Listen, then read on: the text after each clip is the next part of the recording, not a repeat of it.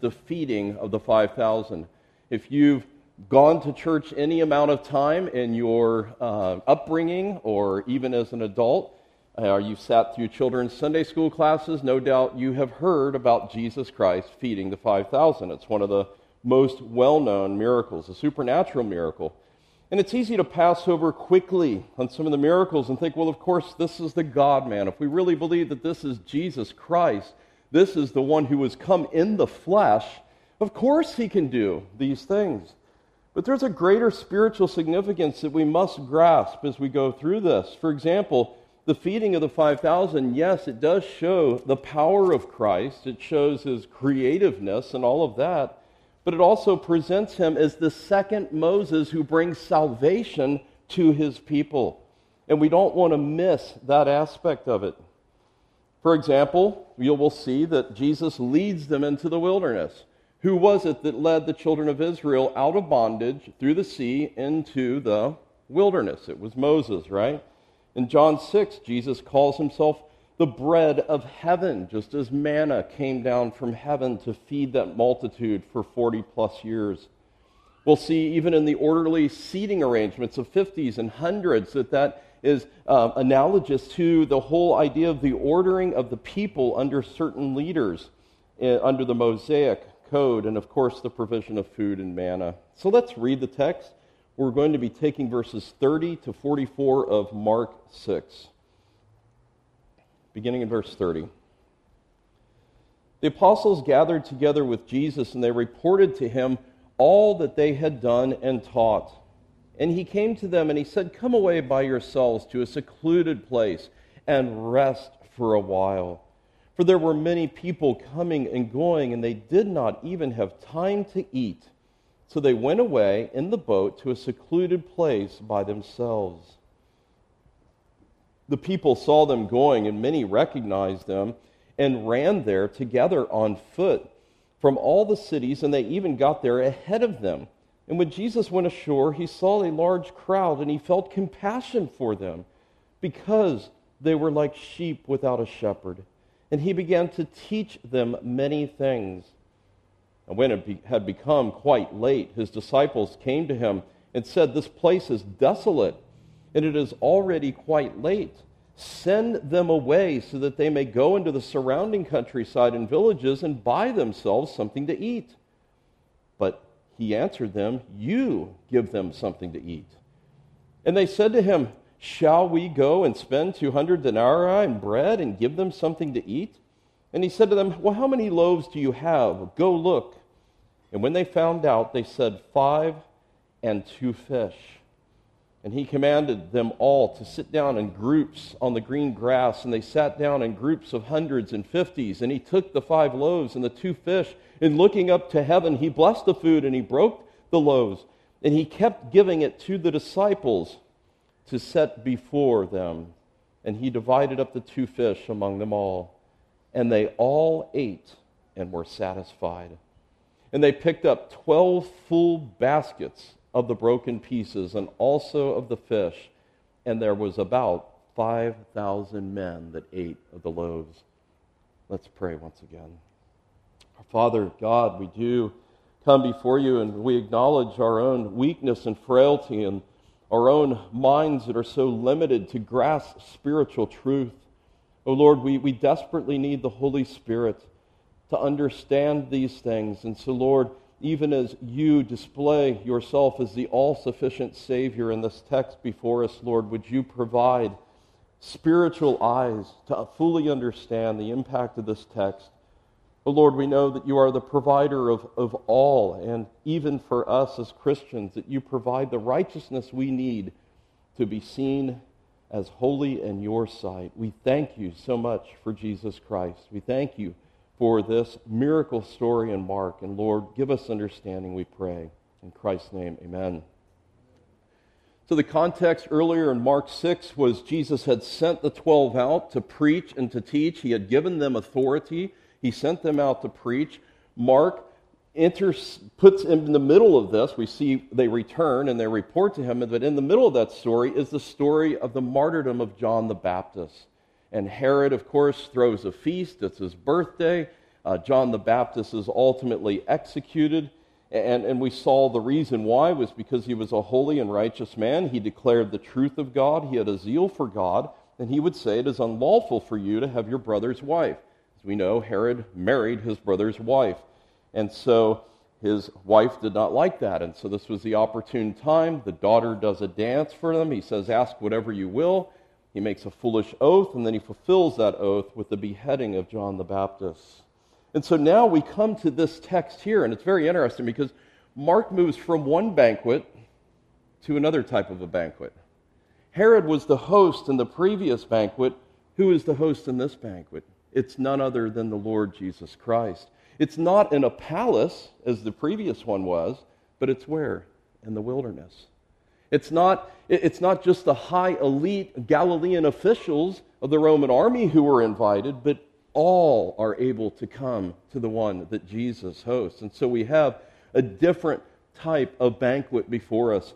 Jesus satisfies the needs of the people in stark contrast to Herod's deadly party, which cost the life of the Baptist John.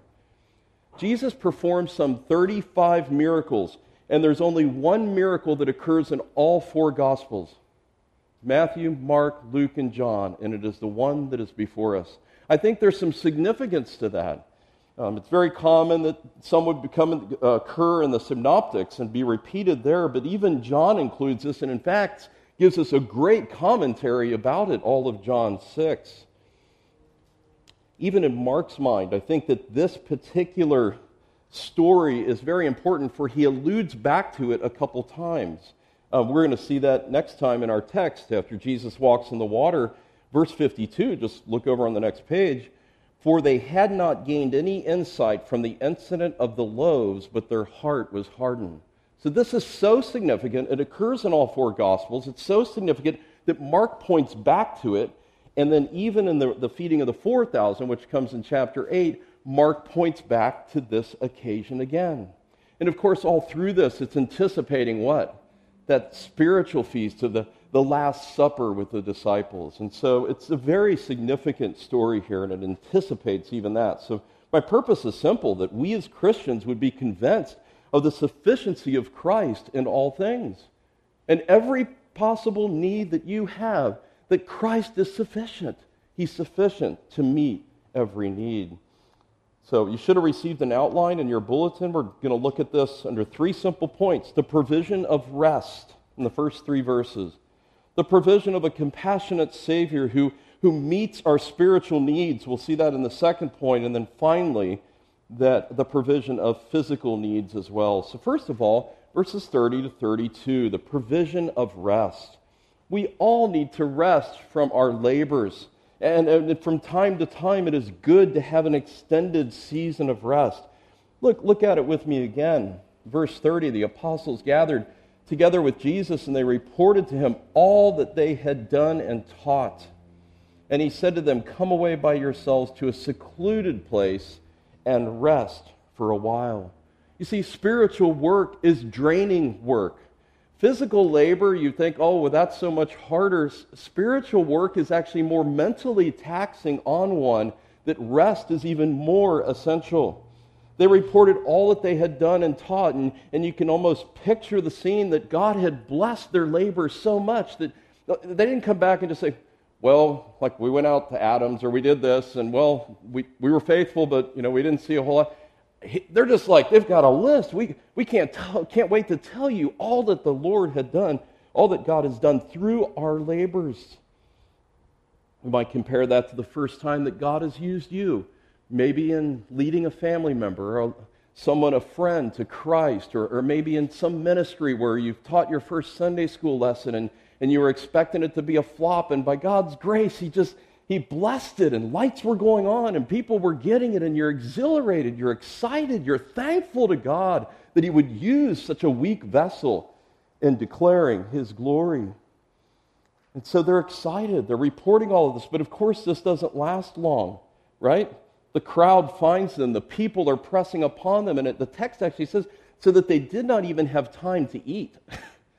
so that Jesus says, we need to actually leave this area and go to a secluded place. They needed time away.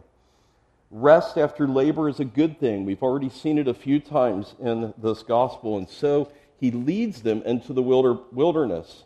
Uh, the, the NAS has secluded place. It's recorded in verse 31, 32, and again in verse 35, desolate place. It's all the same word. It's the word that means out into the wilderness, out away. So Jesus leads his inner circle, the disciples, away, much like Moses leads the people, and Joshua, after Moses, would lead the people. Now, this word for rest is very interesting. Well, you think, okay, on the surface, the English word rest could just mean sit down and kind of take a load off for a couple minutes, but the, word, the Greek word actually means to cause someone to gain relief from toil, to, to cause to give rest. It has the underlying idea of refreshment and reviving. Don't you love that? It's a little bit more than just kind of resting or taking a siesta, but that there's something, there's, there's something a little bit deeper going on. Now, this rest does not take place at the Four Seasons Resort. It doesn't take place at a five gold star, whatever, five star, gold star, whatever you say that, uh, timeshare. It takes place in the wilderness. And Luke is helpful because he tells us where they went. Okay, right? They're in the area of Capernaum, right?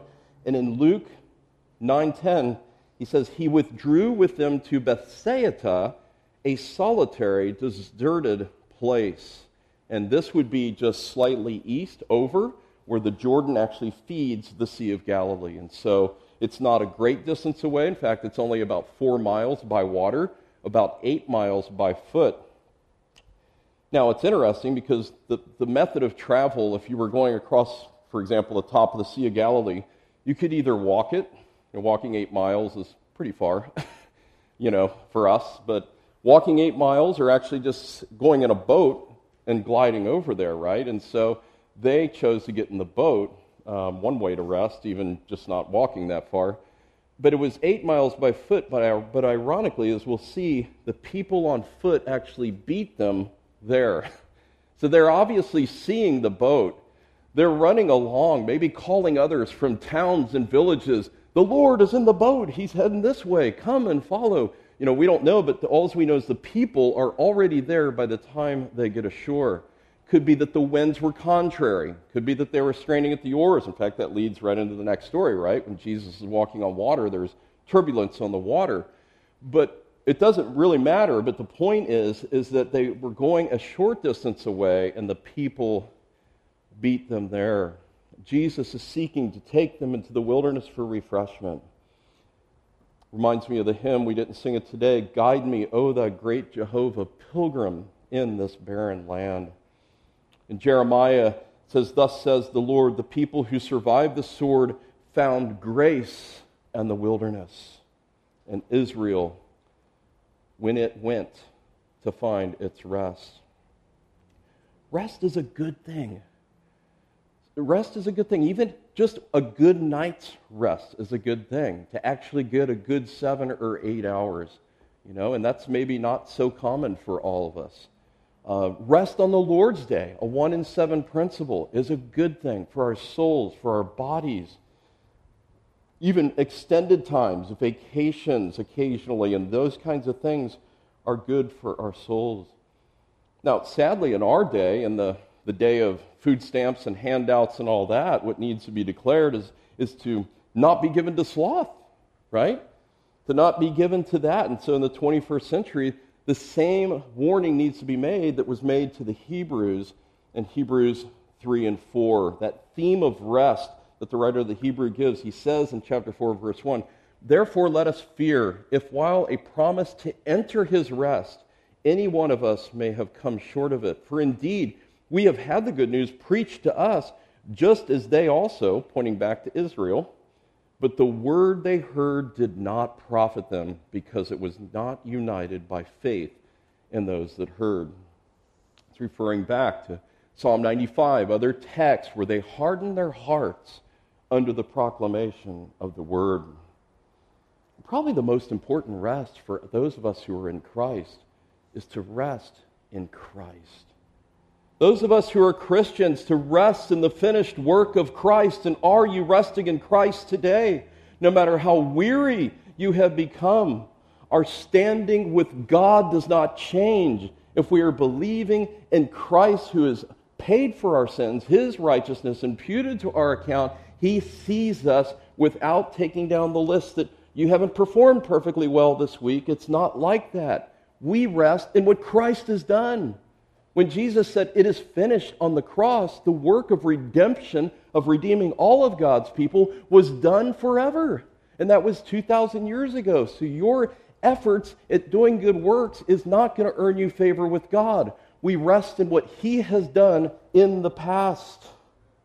No matter how weary we become and no matter how weighed down we become, we rest in Christ.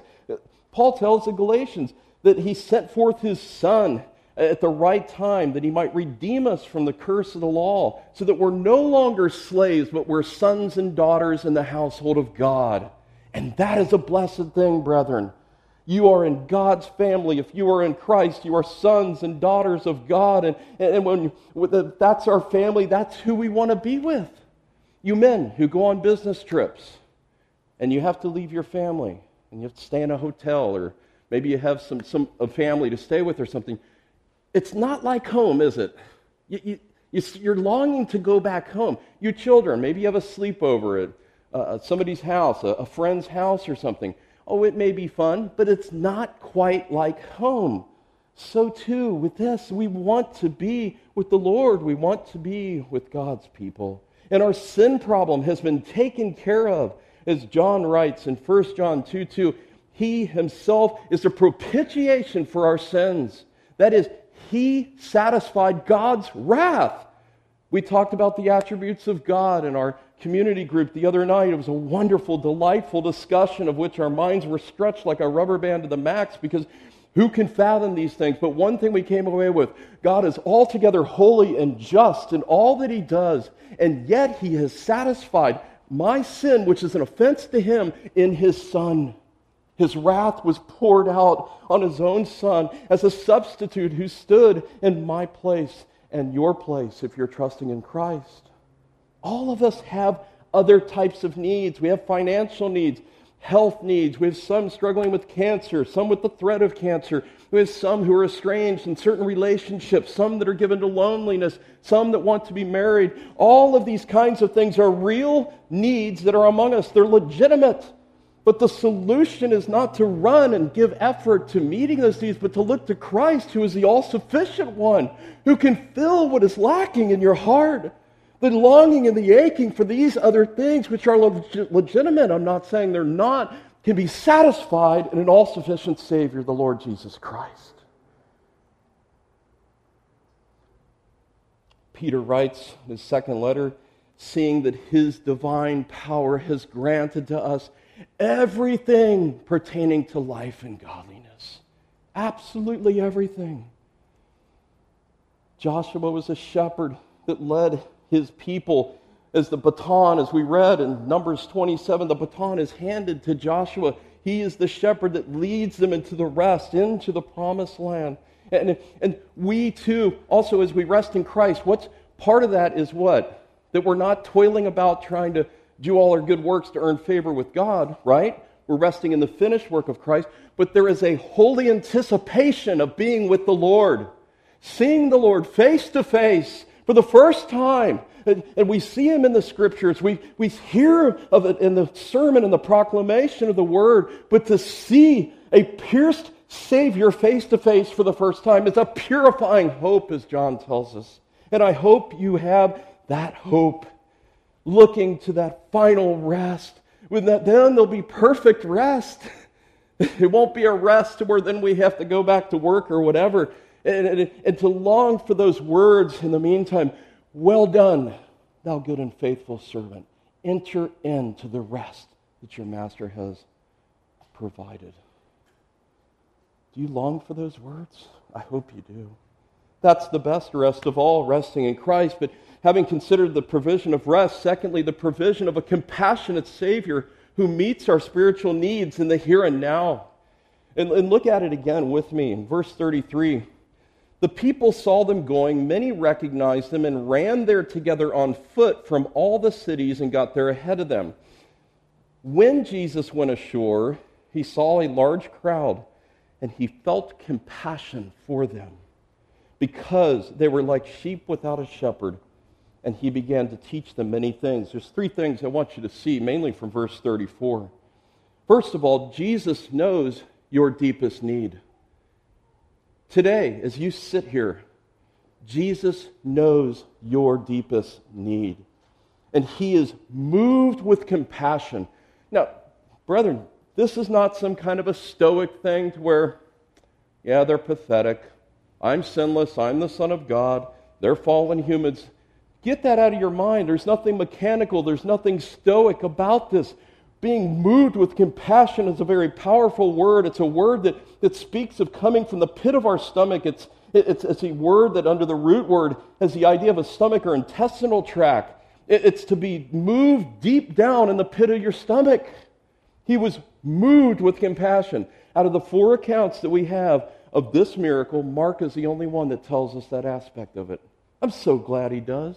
I'm so glad that this, this is in there, and this is where we compare Scripture with Scripture. And by the way, the word, the word alone is just sounds like it's, it's something. Let me see if I can say it. Splagazingomai. It's something that just comes down from deep down within you, and it's only used in the New Testament of Jesus. Okay, so this word is only used of Jesus. See another example of Jesus entering in with emotion to the people around him. And when Lazarus had died, you remember when they called him and they said, Come. And, and he waits and he still teaches and he comes. And we don't have time to go there, but John 11, you can look at it later. But it says, When Jesus therefore saw her weeping and the Jews who came with her also weeping, he was deeply moved in spirit and was troubled. That's a different Greek word, but the point is the same. He's greatly moved and troubled. It's the very next verse, or within two verses later, where we have the shortest verse in the Bible, kids. You guys know what it is? Jesus wept. Jesus was so troubled, he was so moved because he entered in into the emotion of what was going on that Jesus himself wept.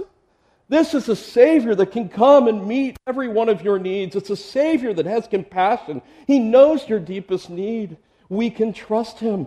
And the whole shepherd metaphor is a beautiful picture because He is the uh, spiritual leader that fulfills and exceeds Moses, who was the great deliverer of his people.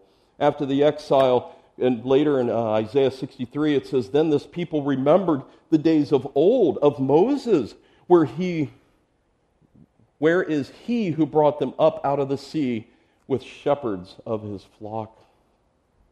Well, we're told why he's moved with compassion, and it's because the people were like sheep without a shepherd all of these Old Testament analogies and, and types and shadows pointing to the idea of a shepherd faithfully leading the flock of the sheep. And, and he saw these people and, and, and he's moved with compassion because they're sheep without a shepherd. The Pharisees, the religious rulers, the Sadducees, those were the ones that should have been shepherding the people of Israel. Those were the ones that should have been giving the proper spiritual instruction. And they had let them down, and Jesus knew it. In Ezekiel 34, uh, it says in verse 2 Thus says the Lord, Woe, shepherds of Israel, who have been feeding themselves. Should not the shepherds feed the flock?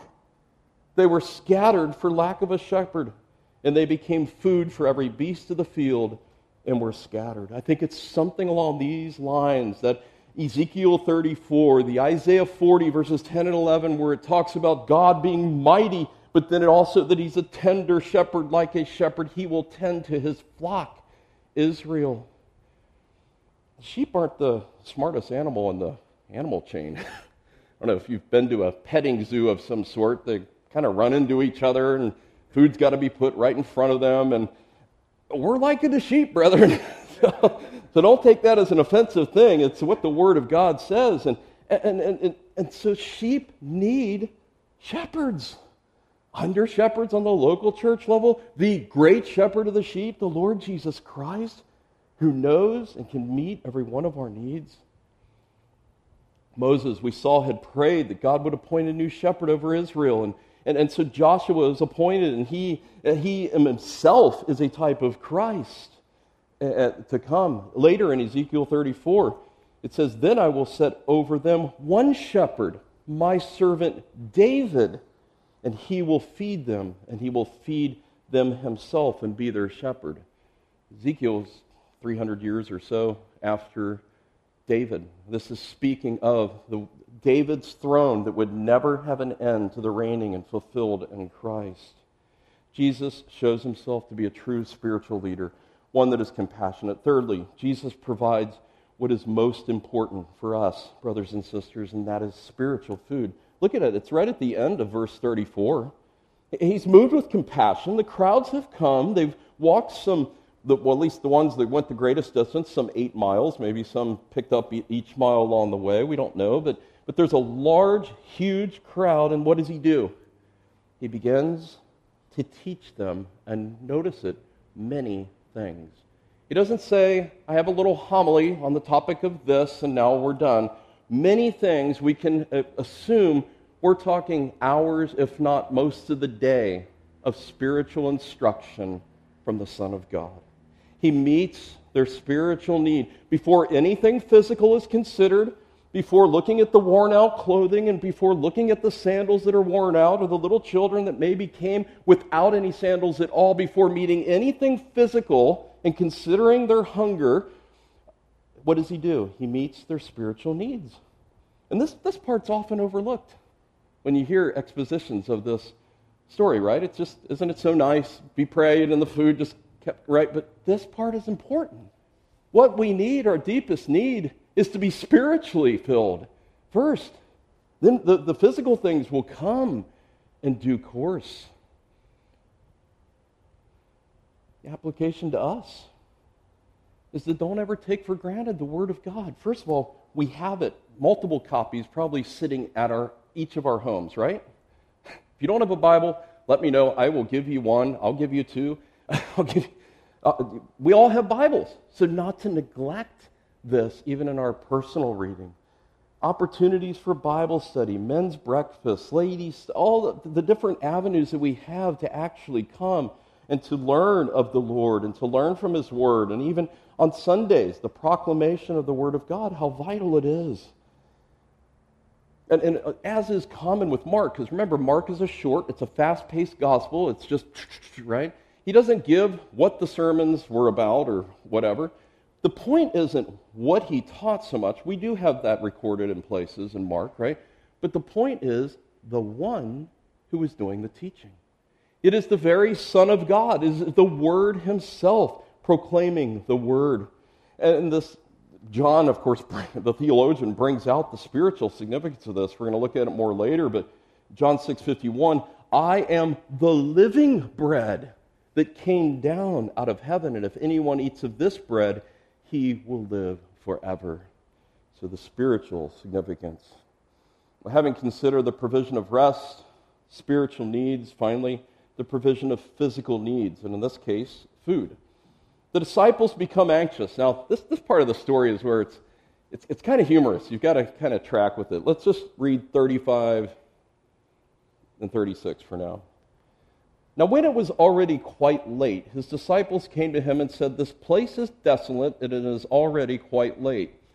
Uh, just a little ir- irony. Jesus is the one that said, Let's go to the wilderness or the secluded place or whatever. I think Jesus knows where he's at. I think Jesus knows what time it is, okay, and so to speak, as far as where the sun is at. And then in verse 36, here's the disciples telling Jesus what to do, right? Send them away so that they can go into the surrounding countryside and villages and buy themselves something to eat. Who's the one complaining?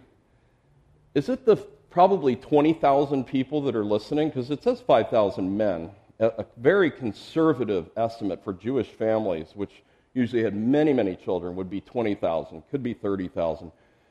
Whatever, thousands of people. Is it the people saying, hey, can you can you get to the conclusion? Maybe some of you right now are saying that. Can you? can, it, it's not the people, it's the disciples. the people are just soaking it in, right?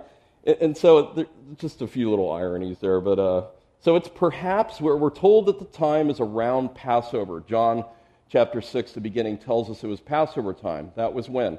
What season?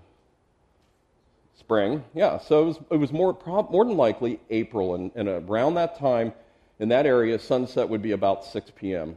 So we can guess, some commentators guess it's probably 4 p.m. or something. It's beginning to get late. If people have a long ways to walk, they're not going to walk in the pitch dark. So, so it, whatever, it's, it's in the late afternoon. Um, and so look at what Jesus' response is. But he answered them, You give them something to eat. Now, the you is very emphatic, okay? In other words, it's you in particular give them something to eat. And then, of course, they respond, Shall we go and spend 200 denarii on bread and give them something to eat? Now, that was about a year's wages, 200 days' worth of wages, so maybe a year's worth of wages. So they asked that, and he said to them, How many loaves do you have? Go look. When they found out, it was five with two fish. Now, it's a humorous story here because he says, You give them something to eat. What is he saying? He's asking them to do something that really is more or less impossible, right? But Jesus is the one who does do things that are the impossible on the human level, right? In their minds, this is impossible. John 15, 5, you can do nothing apart from me. But in the end, they do exactly what they were told to do. It is them who actually gives them something to eat. Jesus, of course, will provide. Now, you have to think and the redemptive historical connections here. And the, the people, they, they, they, they're brought out of bondage in, in Egypt, right? They're in the wilderness and they're crying out for food. They cry out for water. Later, they cry out for meat. And, and God provides. As early as Exodus 16, they're just beginning in the wilderness. And the Lord said to Moses, Behold, I will rain bread down from heaven for you, and the people shall go out and gather a day's portion every day. Now, Moses begins to fret at times when the people actually come to him and say, you know, just like in a rebellion type of thing. And I see the disciples here kind of fretting. So there's some similarity. Numbers uh, 11, 13. Where am I to get meat to give to all these people? For they weep before me, saying, Give us meat so that we may eat. Well, as I said, Jesus t- tells them to go look. John 6 tells us that it's a little boy that has the bread and the fish. Now, some of you probably have heard the story told where everybody probably had had their sack lunch, and this boy had a sack lunch, and everybody had their sack lunches, and really what happened was everybody just busted out their stash or whatever, and that's how everybody uh, and, and, so go and do likewise. Go and share, right? Now, the Bible does tell us to share. I mean, you know, Acts, especially in the early chapters of Acts, koinonia, fellowship, and they were all, they had all things in common. But that's not the point of this text, okay? And that's not what this text is teaching. We're missing the point to go give a little and expect a huge return. And, and that's the way some would teach this text. But this is, brethren, is pointing to the supernatural. It's like manna coming down out of heaven the disciples did everything they could by, by gathering all the available food that was there and organizing the people to sit in groups. And then, in answer to prayer, God did what is impossible. And so, too, for us, when we face things that look like it's impossible being healed from cancer, getting that job promotion, having that wayward teenage son come home. Having all of these things that seem impossible on our earthly level and in our limited minds, with God, all things are possible. We can ask Him, we can do everything that we can in our power and ask Him to do it if He's pleased to do it. I've already alluded, they sat in groups. Uh, another, again, to point our minds back to the, Moses and the older wilderness uh, wanderings. Exodus 18, they're assigned groups of thousands, five hundreds, hundreds, and fifties uh, under certain leaders. In Numbers 31, towards the end of that 40 years, uh, Moses was angry with the officers of the army, the captains of thousands, and the captains of hundreds, who had come from the service in the war. Now, the point is, is that it's just another indicator that this throws our minds back to this historical redemptive occasion that had taken place in the Old Testament. Jesus is the fulfillment of all of these things. And John 6, we'll, we'll, we'll I keep wanting to get to John 6. The green grass, um, obviously it's springtime, Passover, so the grass is going to be green. I think of Psalm 23, which somebody in our family wrote out from memory this morning with misspelled words and couldn't wait to tell me when I was making my coffee.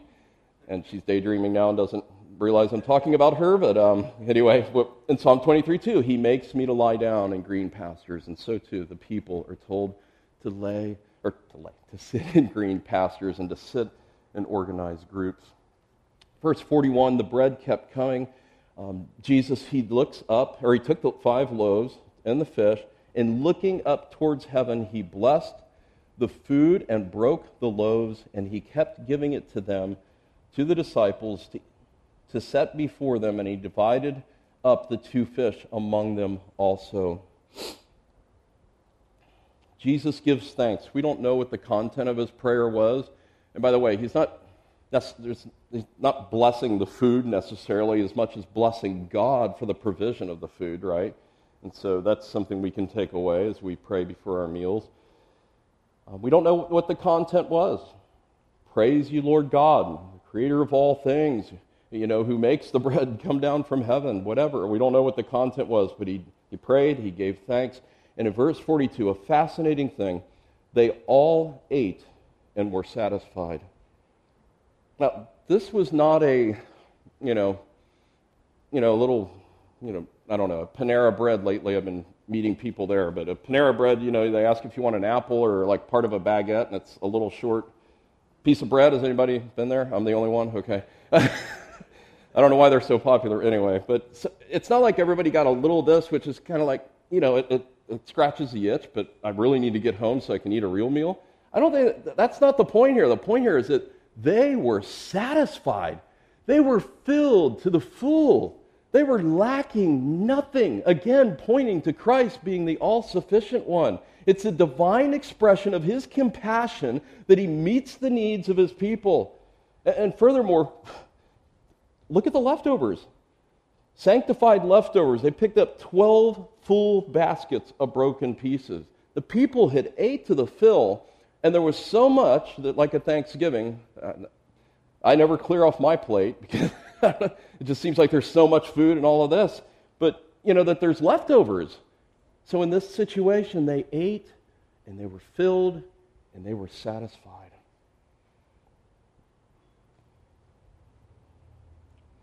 Now, when it says that in verse 44, there were about 5,000 men, that's the, there's different Greek words for men in general, which mean men and women.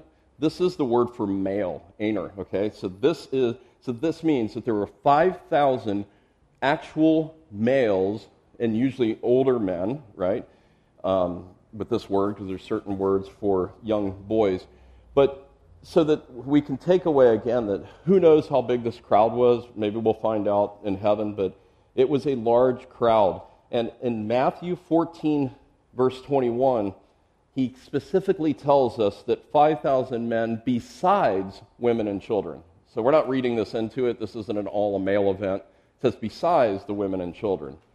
So this was a huge crowd, a very huge crowd. Now turn back to John chapter 6 with me.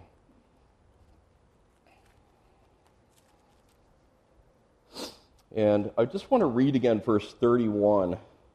By the way, at the very beginning of John 6, is the feeding of the 5,000. Verse 4 is where it tells us there was the Passover. Verse 9 is where it says the lad had five barley loaves and fish. Then Jesus walks on the water in John's account. And then this exposition to the people, a very long, probably much more than this. And Colin read a good chunk of this for us. But look in verse 31. Our fathers ate of the manna in the wilderness, as it is written, He gave them bread out of heaven to eat. Jesus then said to them, Truly, truly, I say to you, it is not Moses who has given you the bread out of heaven. It was my Father who gives you the true bread out of heaven.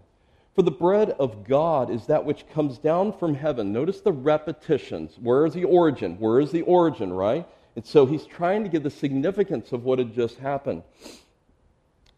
It is the bread of God which comes down out of heaven, and notice, and gives what? Nobody's looking at their Bible. Life to the world, okay?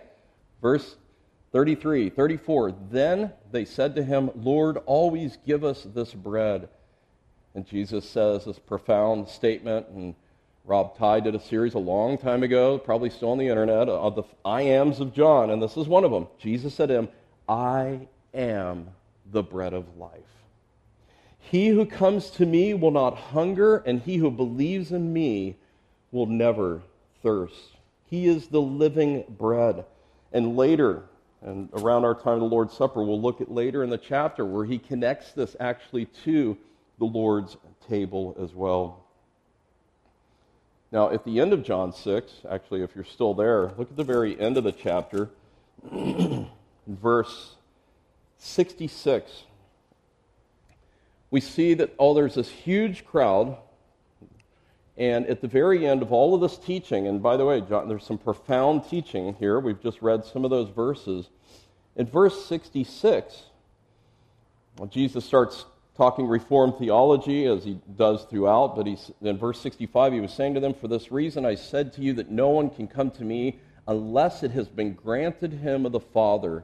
And as a result of this, many of his disciples withdrew and were not walking with him anymore. So there was a mass exodus of the fair weather followers that were there for the, the traveling breadbasket, essentially, that left. When you start saying, I can't come to God except for through you, you've crossed the line, right, in their minds. So it says many of his disciples, followers in this case. But look at verse 67 and 68. Jesus said to the twelve, You do not want to go away also, do you? And Simon Peter said, Lord, to whom shall we go? You, in some versions, you alone have the words of life. You alone have the words of life. Notice Peter doesn't say, You alone have filled our bellies. You're, you alone have made us more stuff than any feast. He says, No, you alone have the words of life. It's not so much the physical blessings, it's the spiritual blessings. Jesus again and again, life, life, true life, all through this whole passage here. Well, two very quick points of application. First of all, Jesus is the all sufficient one who is full of compassion. And I know I keep saying that, but you know what? We need to remind ourselves of that, don't we? We, we, we, need, to, we, we need to actually think about this every time. We all can become weary. We can be on the edge of burnout. We can, we can begin to fret, and, and, uh, and I'm weary. I, am one that is weary. And, and where do we go to find rest? We need to first cast all of our anxiety upon Him. Why? Because He cares for us. And even in this text, He has deep compassion for His people. The psalmist says, You open your hand and satisfy the desire of every living thing. It is the spiritual desires that we need, it's the spiritual things that we need most to be satisfied. John 6, I am the bread who comes down out of heaven. He who comes to me will never hunger. He who believes in me will never thirst. A perfect spiritual feast. And yet, so many, even so many Christians, are satisfied to run to the stale crumbs of the world to try to find satisfaction from those when we have a living Savior, a living feast, a spiritual feast that is ours. Sometimes we'll turn our back on that and we'll run and we'll go pick up the stale crumbs, the trash, rather than going to the all sufficient one. This is why we enjoy this covenant meal on a regular basis here, the Lord's table, which we'll have later um, in our prayer meeting. But the significance of this is huge. And, and back to John 6, he says, I am the living bread that came down out of heaven. If anyone eats this bread, he will live forever, and the bread which I will give for the life of the world is my flesh. It says later, For my flesh is the true food, and my blood is the true drink. He who eats my flesh and drinks my blood abides in me, and I in him. Now, problem is, the Roman Catholic Church take that to say, well, the priest goes whiz bang, hocus pocus. Now the bread and the cup is now the actual body and blood of Christ. They take that carnally. Our confession speaks of this. Not carnally, but spiritually. It is a spiritual feast that we enjoy when we come to the Lord's table. And that reminds us that Christ has done it all. And then finally, what is your greatest need? Uh, apart from salvation's our greatest need.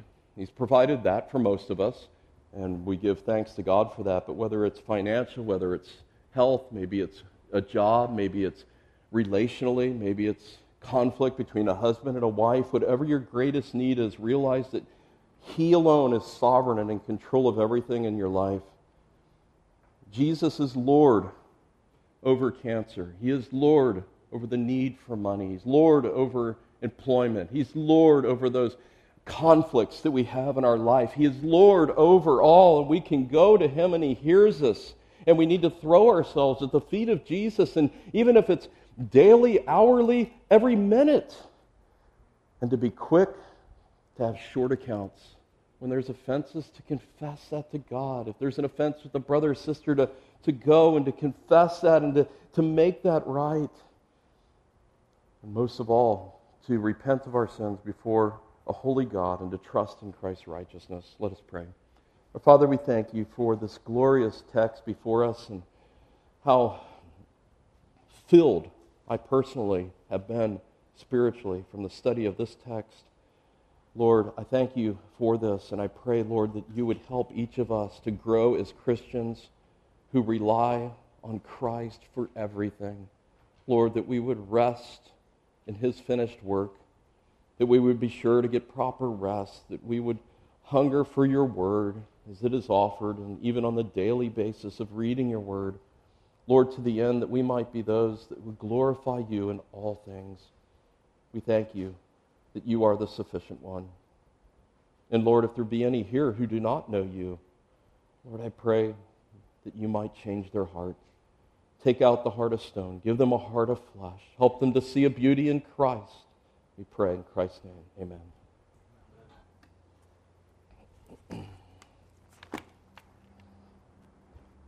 Amen.